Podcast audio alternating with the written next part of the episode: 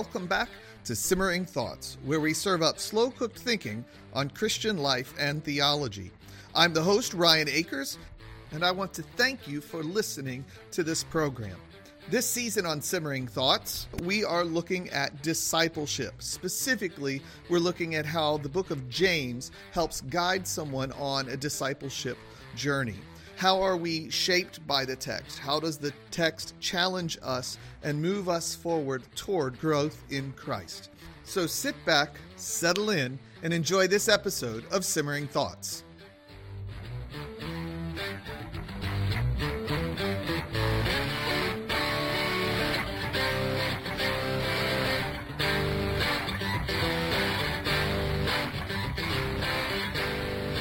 That's right. Welcome back to Simmering Thoughts. I'm your host, Ryan Akers. And today, as we continue our uh, journey through the book of James, we're going to be looking at chapter two. Uh, we're going to look at the, just the first 13 verses of that chapter. And I am joined today uh, by Jordan Steffaniak, who is uh, the one of the co-founders of the London Lyceum, among other projects and uh, I'm really thrilled to have him on. He and I, we were just talking about how long we've been on Twitter, and it's almost the same amount of time. He's actually survived longer on there than I have a little bit, and uh, that's pretty cool. Uh, and we have interacted quite a bit, especially over the last few years, and I've really enjoyed all of our interactions. Uh, and I'm looking forward to this conversation today. Uh, and so, Jordan, if you could go ahead and introduce a little bit more about yourself, and then we'll jump in. Sure. So, like you mentioned, got a myriad of projects that I am participating in, whether that's the London Lyceum stuff or my normal day job doing sort of like business analytics and technology related stuff. Or I also uh, work a little bit on the side with Southeastern Seminary here mm-hmm. in uh, Wake Forest, North Carolina. So I'm right outside Wake Forest um, nearby. So I'm able to participate in things there, which is a lot of fun. A lot of cool people are there. And then I've got a wife with uh, two kids and one on the way. So we'll have three here starting in July. So that will be uh, oh, our oh, quick. Yeah, moving from the man on man to zone defense. We'll see how that how that goes for us. I don't know, but we're excited. We still have him outnumbered. We just have the one child, so yeah, we're we're able to uh, overwhelm a little bit. So I understand how that is different because I'm used to the classroom when it's one on twelve right now is yeah. my biggest class, and and before that I had one on sixty at times with with band. So uh, it's quite fun when you get outnumbered. You, you have to have to work a little differently. So yeah. Well, I, I hope that uh, all goes well in delivery and and that process because I know it's uh, fraught with its own dangers. And uh, looking forward to to seeing pictures on Twitter at some point. We'll see. You know, originally, I feel like when I first got on Twitter, it was just like, you know, you would talk about your day or mm-hmm. very mean, like mundane things. So maybe part of the reason we've survived so long is because we remember what it used to be like. Yeah. Where yeah. basically what all of our grandparents do on Facebook now, that's what we were all doing on Twitter when we first started. And I still do a lot of that. That's that's a lot of my content. It's just the day to day. I wish I wish a few more folks would do that. It would humanize us a little bit more on there, wouldn't it? Oh yeah. well, with with with Twitter fully in mind, uh, we're going to dive into James two, uh, and we are looking at this from the the light of discipleship in particular. I'm going to read uh, the the the uh, 13 verses, uh, and this is out of the CSB for those that are following along. It says, "My brothers and sisters, do not show favoritism as you hold on to the faith." In our glorious Lord Jesus Christ. For if someone comes into your meeting wearing a gold ring and dressed in fine clothes, and a poor person dressed in filthy clothes also comes in, if you look with favor on the one wearing the fine clothes and say, Sit here in a good place, and yet you say to the poor person, no, Go stand over there, or sit here on the floor by my footstool, haven't you made distinctions among yourselves and become judges with evil thoughts? Listen, my dear brothers and sisters. Didn't God choose the poor in this world to be rich in faith and heirs of the kingdom that he has promised to those that love him? Yet you have dishonored the poor. Don't the rich oppress you and drag you into court? Don't they blaspheme the good name that was invoked over you? Indeed, if you fulfill the royal law prescribed in the scripture, love your neighbor as yourself, you are doing well. If, however, you show favoritism, you commit sin and are convicted by the law as transgressors. For whoever keeps the entire law, yet stumbles at one point, is guilty of breaking it all. For he who said, Do not commit adultery, also said, Do not murder. So if you do not commit adultery, but you murder, you're a lawbreaker. Speak and act as those who are to be judged by the law of freedom. For judgment is without mercy to the one who has not shown mercy. Mercy triumphs over judgment. There's a whole lot we could dig into. Uh, and kind of the the this is really centered around interactions, interpersonal interactions and relationships. And so with that in mind, uh, what are some of the things that stand out to you as far as uh, discipleship through this passage? Yeah, I mean, there's like you mentioned a significant amount of material that you could cover in discipleship relationships in here. I mean, you could spend a good amount of weeks just thinking through some of the practical implications of what it looks like to not show favoritism to others. And given how the world has changed over the last 5, 10, 15 years even, there is a lot of confusion over what that favoritism looks like and amounts to. Um, is it favoritism for me to be, you know, a, a, male and to interact in this way with another male or with a, a female? There's just all sorts of questions that come up from that. How do how do I handle my relationship with other people in day to day life, at my job, in my own local church? how does that really function? James doesn't give you a list of answers. He doesn't say here here are the 15 things you can do. Here is the James 1 1 rule. Here's the James 1 2 rule. You know, don't use window tint on your on your cars, you know, windows if you have somebody in your car. Like he doesn't give you really specific answers, but he is uh, quite clear with examples of what it looks like to show favoritism. Mm-hmm. And I think that can still be useful to think, okay, somebody who's wearing nice clothes, you, you in their context, I even in our context, I mean, if I'm sitting at a, a group event and somebody who comes in who looks really wealthy, I think there's there's going to be an impulse to treat this person different than the homeless man who comes in. Yeah. Um, I, I think that's a universal intuition across the board where people are just naturally given to wanting to favor somebody over somebody else because of some external factor like this. Mm-hmm. So thinking about your own context, I mean, uh, if I'm in a discipleship relationship, I'm examining my own context. Like what where do you work? Where do you live? Who do you interact with on a regular basis? Mm-hmm. What are the the places that you're most tempted to potentially show favoritism to one person or another person? And then to begin to examine to understand am i showing favoritism here or not? Because you may not be maybe you are subconsciously and those are the things that you need to ask the lord to to reveal to you that you allow the spirit to convict you in the areas that you are ultimately showing favoritism in. I, I mean i'm not the the legalistic guy who says you like because sometimes in our christian churches there can be a tendency to overcorrect Yes. Where you feel like you have to look at every single little I and T and make sure it's not even possible that there is an unintended consequence somewhere. Like, relax. ask the ask the Lord to to reveal it to you, and then you know just uh, those areas you think you're showing favoritism in. Um, ask for you know forgiveness and and repent in those areas. So I mean, it, it doesn't. That's a long-winded way of saying James doesn't give us like ten black and white rules. Right. He gives us sort of an example of what it looks like, and then he gives you a general sort of rule like love your neighbor as yourself. Right. Um, so the I think the idea here is use wisdom in your own context and apply it to your own context to understand what does it look like for me to love my neighbor as myself, and that means loving every single neighbor that's here in an equal way, not in a way that is, I don't know in our current context, equality of uh, opportunity is looked at as like not fundamentally what you, you need to have like equality of, of outcome. Right. And I, the, you know, they come up, there's different terms for that uh, equity versus equality versus justice, whatever. I don't really want to get into all those sort of things, but I think yeah. it seems here James's biggest push is looking at you and how you're treating others, not necessarily like the ultimate end result for making sure it's not like oh the poor man doesn't have the rich man's clothes. Let me go take the rich man's clothes off of him and put him on the poor man.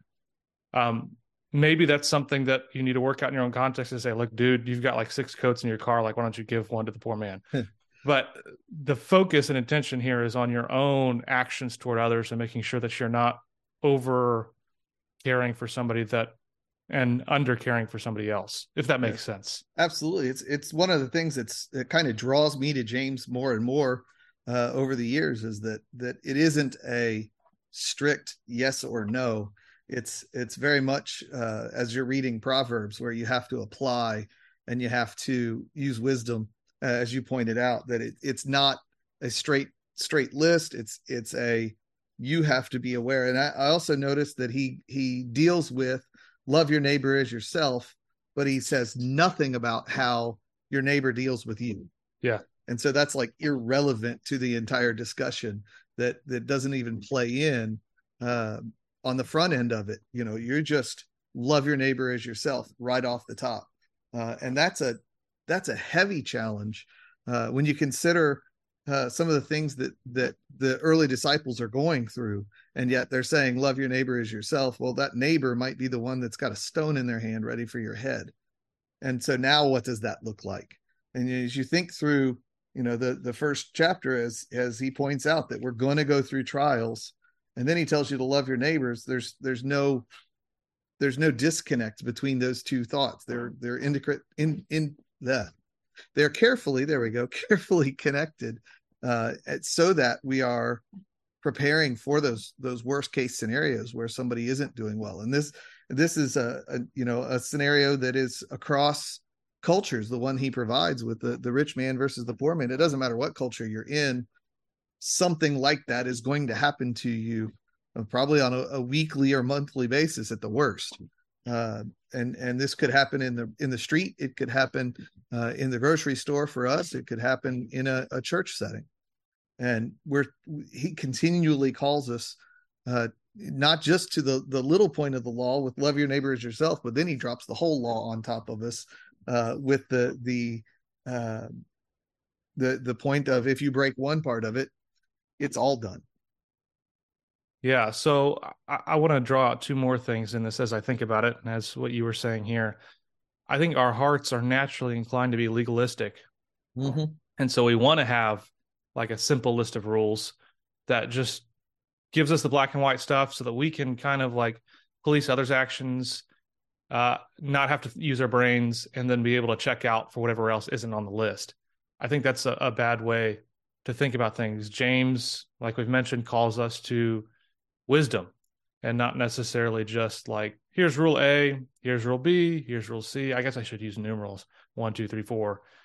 But that I I think that's a big thing to look at. And then there's a, another aspect as we look at James of not allowing the idea of favoritism to mean that we can't have friends. Right. Like it doesn't mean you can't have a best friend. Doesn't mean that you can't, you know, prefer to hang out with somebody else it, I mean, obviously, if you if you're married to somebody, there there's virtue in privileging their wants and needs over somebody else. Your own children, there is that is a virtuous right thing to do to privilege their their needs over mm-hmm. somebody else. So it, it's not a simplistic like just everybody gets the exact same thing from you. Mm-hmm. The idea is, depending on the context, showing favoritism when there shouldn't be any favoritism. I think everybody intuitively gets this. If like the, this dinner party or whatever, if everybody's coming in, they're all invited to the dinner party, and you decide arbitrarily or based upon external sort of factors, not actual normal factors. It's not like there's an ottered seat next to me. If my wife's there, my wife gets that seat. It's not like, well, oh well, this wealthy person comes in, I'm going to sit them there, right? Uh, or you know, or the poor man comes in, sits down. Then you see somebody of greater respect comes in, and you say, well, you need to move over and stand over there. So mm-hmm. I think it, it's not saying don't have friends. It's not saying don't treat others with uh, privilege of some sort, because I think that is traditional Christian belief is to to love your family more than others. But that doesn't mean uh, so that I think that's an important distinction to to to parse out as you're thinking about this. So it doesn't eliminate all distinctions. It doesn't eliminate um, r- rightful uses of of potential partiality. It's u- supposed to rule out the negative forms of favoritism. So it's not just like this simplistic wooden across the board in every circumstance sort of thing. You have to use wisdom and to understand the different contexts and how they work. That that applied wisdom is the is the hard part of all of it. Uh, in the Christian walk, we there's so many things that are that open point that we have to take the wisdom.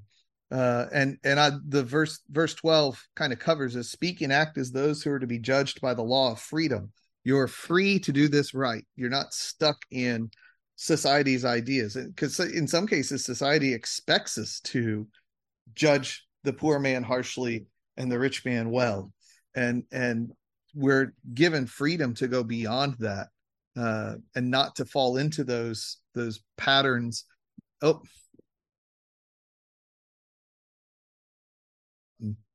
thought i had hit a weird button there for a minute i lost track of what i was doing uh, my dog is is over there digging a hole in the couch right now. I think.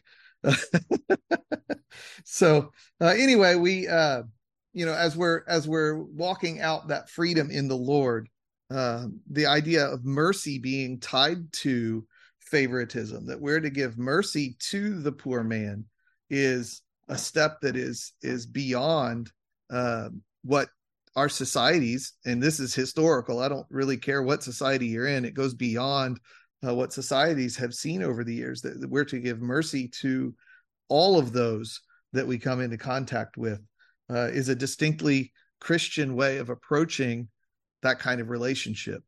And I think it's something that you know, as you first learn, as you're first learning how to walk in discipleship, uh, we don't really understand how to do that. And it takes uh, time and practice kind of to uh, build that up. So uh, with that kind of thought in mind what are some things that we can draw out of this that can help us build that time and practice?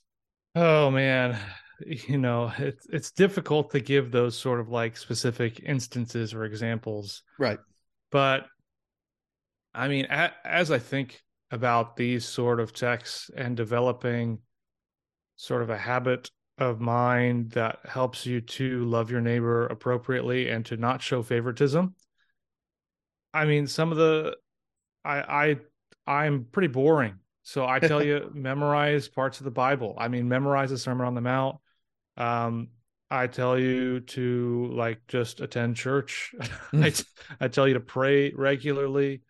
Um, and I would say if you do those sort of practices, spiritual practices, whatever you want to call them, um, then the Lord will work through His Spirit to to form you in the the ways of His like kingdom.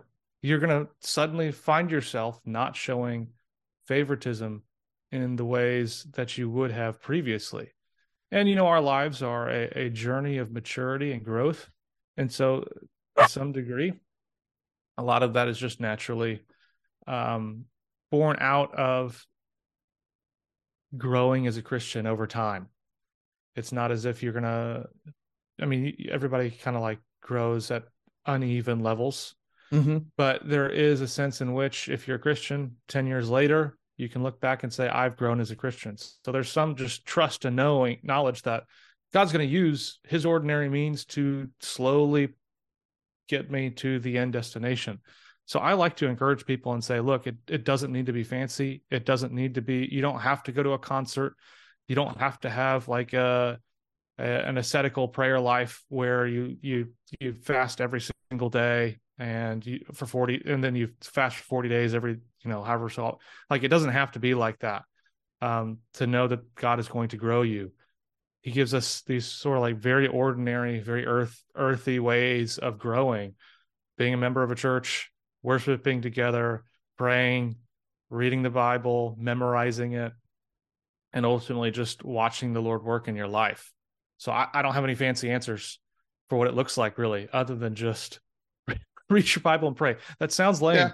um, but I think it's honestly that is the way that the Lord really fundamentally is working in us. Yeah, well, that's kind of is a callback into uh, chapter one with letting the Word uh, uh, humbly receive the word implanted in you.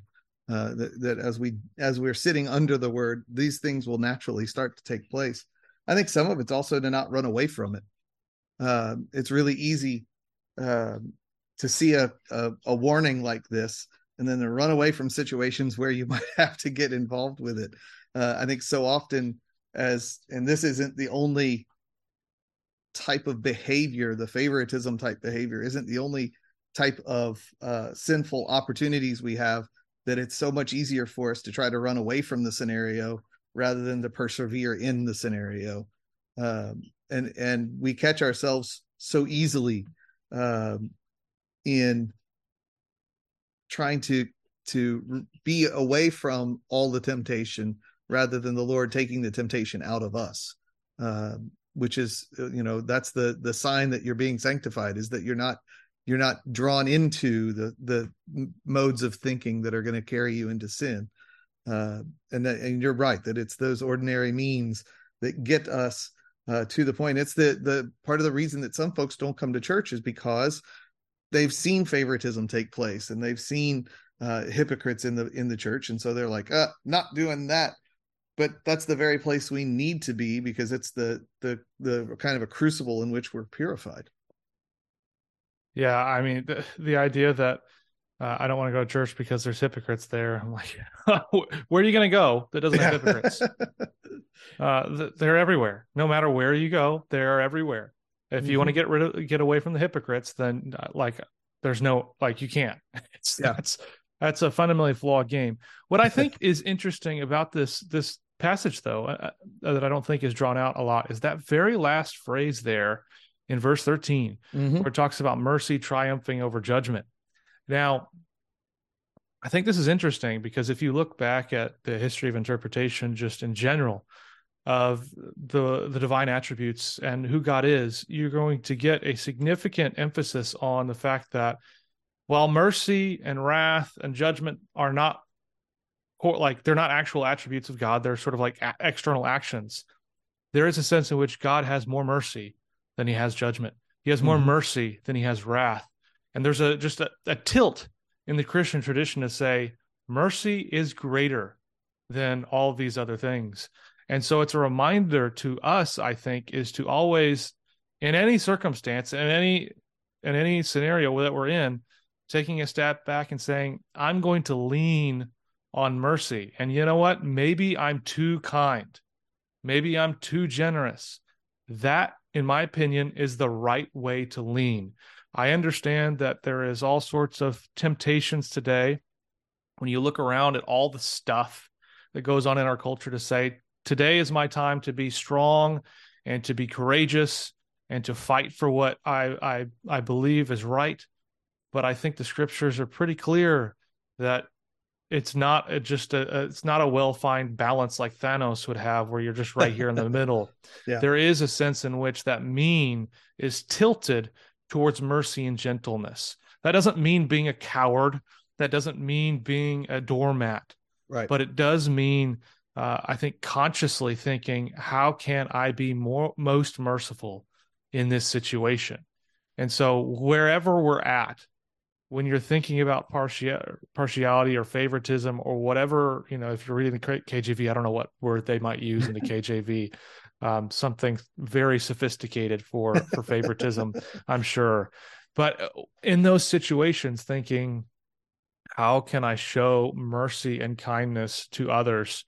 Because um, we are all transgressors of the law. We're all hypocrites. We're all failures. Mm-hmm. Uh, we're all seeking to keep the law and to love our neighbor as ourselves and yet um, we in those times we fail we should look to have mercy so even if i'm not the one showing favoritism i see my brother showing favoritism or my sister showing favoritism uh, as i seek to restore them i am going to do it in a spirit of gentleness and mercy that sounds familiar. I think i've heard that somewhere before. It bubbles right out of galatians doesn't it? One of the things that crossed my mind is as you were saying that is is the parallel between love your neighbor as yourself and mercy triumphing over judgment. Because what is it that we desire in in being loved? And that is that that mercy is given to us. And, you know the the tie between love your neighbor as yourself and the perfection called for by the law and then the mercy that comes uh, and overcomes judgment it's really hard to tear those things apart. So I guess uh, maybe as we wrap up, we can we can pull away from the idea necessarily of relationships and uh, take a little spin through uh, how we deal with the law. Uh, one of the analogies that I use with my my teenagers in youth group, and I've used it in sermons a couple times because it just works, is that the law is very much like a pane of glass, and the whole law is written on the whole pane of glass. It's not like there's little subparts or anything. And once you throw the rock through the glass, it's broken. And I've seen a lot of really cool glass over the years, but I've never seen anybody who could take broken glass and then meld it back together to where it's perfect again. There's there's always going to be something wrong with it. Uh, and so, you know, when we when we look at what this says about the law and the standard the law has, man, that's a a, a hefty standard that we're to love our neighbor as ourselves to that level and that this is part of that law uh in in in you know as you read christ's words it's almost the law that covers the law mm-hmm. uh and so uh maybe we can we can look at you know first of all the the mercy that we're to have to ourselves uh in that in understanding where we stand before the law uh but also yeah. applying the law yeah i mean you you see quite clearly there even in verse 9 james doesn't mince words. If you've done this you you have sinned. Yeah. Like there's no there's no beating around the bush. He is forthright in his language. He's clear. He's direct. And so that is one use of the law is to convict us as sinners is to to show, show us uh, you know compared to this white sheet saying look you've got spots all over quite clearly you're not sinless there there is no one who could look at uh, some like I don't know muddy, trashed up thing and saying, "Look, that's perfect." You know what my pastor, the illustration he always gave when I grew up was this idea of an omelet. You make an omelet, and somehow, uh, you know, like a, a what is it? Rotten egg gets put in your omelet. Are you going to eat that omelet? And you're going to say, "Well, no," because it the one rotten egg ruined everything. Well, you'd say, "Well, no, no, no. There was there was six good eggs in there." Well, that doesn't matter. You're still not going to eat it because you put that one rotten egg in there. That's sort of like how uh, one transgression infects and destroys the whole thing. But the law is not just used for conviction of our sins, it's also used as a sort of teacher and a tutor in the school of grace. Mm-hmm. And so you find that uh, that usage, particularly that language, especially in Galatians, where the law is sort of like a, a schoolmaster. Now it, it functions as, covenantally as a schoolmaster in redemption history, where God was working with the people of Israel before uh, the incarnation of Christ, and He's using the law to to prepare them fundamentally for the coming of Christ. But it's also even in our own Christian faith, it still serves as an enduring tutor and teacher mm-hmm. of how to live the Christian life rightly. No longer is it a harsh taskmaster. I think of like a boarding school where they're just very angry. Like these images of the movies that I've seen in my life where there's just like, if you go to a boarding school, they're like mean. I, have never seen Harry Potter, I'll confess, but I feel like there's probably some mean person in that uh, taskmaster of some sort. A few of them. And, and that's what it is like before you become a Christian. But once you become a Christian, you still have a teacher this law in your life but it's it's fundamentally shifted its purpose no longer is it driving you to conviction of sin and to failure now it's helping to guide you in your own christian faith and this is like if you're like theology nerd they call this the third use of the law they give these three different uses and the main idea is that the law isn't useless for the christian right. it's not as if it's only useful for the non-christian it still has enduring use though its end goal is not the same for the Christian because we're we have no condemnation if we're right. in Christ. And it's uh, one of the things I think that that Galatians lays out the concept for us really well. And as you move into James, he kind of gives you the the the practical end how it works out with that. Yeah. Uh, and if you're looking forward a, a little bit into into chapter four, that's kind of what he does. He holds up the law and says, "Do you see all this? uh you know these are the why is it that you're not being blessed why is it that you're not enjoying the life that you should have why is it that you're covetous towards others why is it that you're uh quarreling with others and he just like lays it all down for you But then as you get to the end, he says, cleanse your hands, purify your hearts, and then rehumble yourself. But it does it in a way that is calling you to that repentance uh, and and reminding you of what the the standard is, but at the same time not taking his finger and shoving it right in your eyeballs necessarily. It's a self examination type thing. Uh, and at the end of that, he gets into the law uh, where in a, in a way and deals with the the concept of the law in a way that that would really be nice to pick it up from chapter four and drop it right here in the middle of chapter two. That you know when we uh, judge others with this, when we're using the law to judge somebody else, well, it's being used also with us. And if you sit over the law, now you're making yourself the judge. And that's kind of what's happening with the the partiality situation at the beginning of the chapter. I think that's kind of how we got into the law conversation at the at the middle of the chapter, um, and and having that uh, humility before the law, knowing where we stand in front of it, helps us be merciful toward others. You know, as we realize what the Lord has done toward us that's merciful, that should well up in us to be merciful towards others.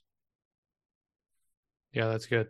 Is there anything uh, anything else that sticks out to you? I mean, I've, we've kind of been focused on those two little things. Are there any other things uh, that you see in there? Or maybe I could ask this question. This is a question I use a lot, uh, and and feel free to take up whichever direction you want to go. But uh, one of the the questions I like to ask is, where is a spot in your life where you have struggled in this particular uh, area that the passage is dealing with, whether it's specifically as you looked through this area or outside of that?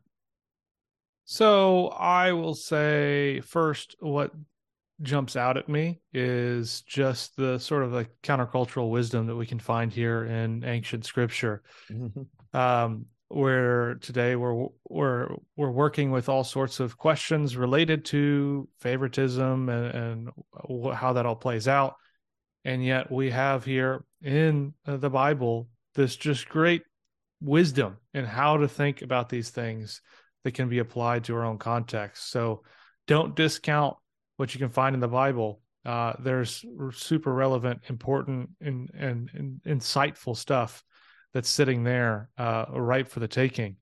As far as where have I been challenged in in favoritism, that's a good question. I mean, I think there's always a, a temptation, in, and it's different in different contexts to show favoritism, and, and it, sometimes it's not even malicious, and sometimes it's just it's how we are. You know, we're, we're sinners and we're hardwired to to want to have the we want to have people like us yeah. You know, uh, it can be as simple as that. You're in a situation, you want people to like you. And so you treat different people you think that matter more than others differently because you want them to like you. Right. I mean, it, it can be real normal.